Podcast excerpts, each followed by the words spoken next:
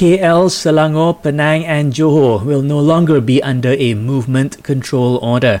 The Defence Minister says a conditional MCO will be enforced there instead. Meanwhile, Malacca, Pahang, Terengganu, Labuan, Putrajaya and Sabah will be placed under a recovery MCO. Datuk Sri Ismail Sabri Yaakob says the orders will take effect this Friday. Pelaksanaan PKPB dan PKPP bagi negeri-negeri ini akan berkuat kuasa bermula pada 5 Mac 2021 sehingga 18 Mac 2021 kecuali Sarawak iaitu dari 2 Mac 2021 sehingga 15 Mac 2021.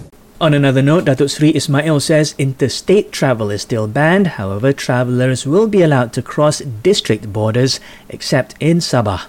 Sidang khas juga bersetuju untuk membenarkan pergerakan rentas daerah di seluruh negeri kecuali negeri Sabah manakala pergerakan rentas negeri masih tidak dibenarkan. Jadi apabila PKPB dan PKPP ini bermula buka kuasa pada pada 5 Mac maka pergerakan rentas daerah di dalam negeri dibenarkan.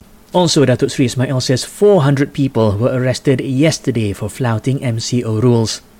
The number of new COVID 19 cases today is again below 2,000.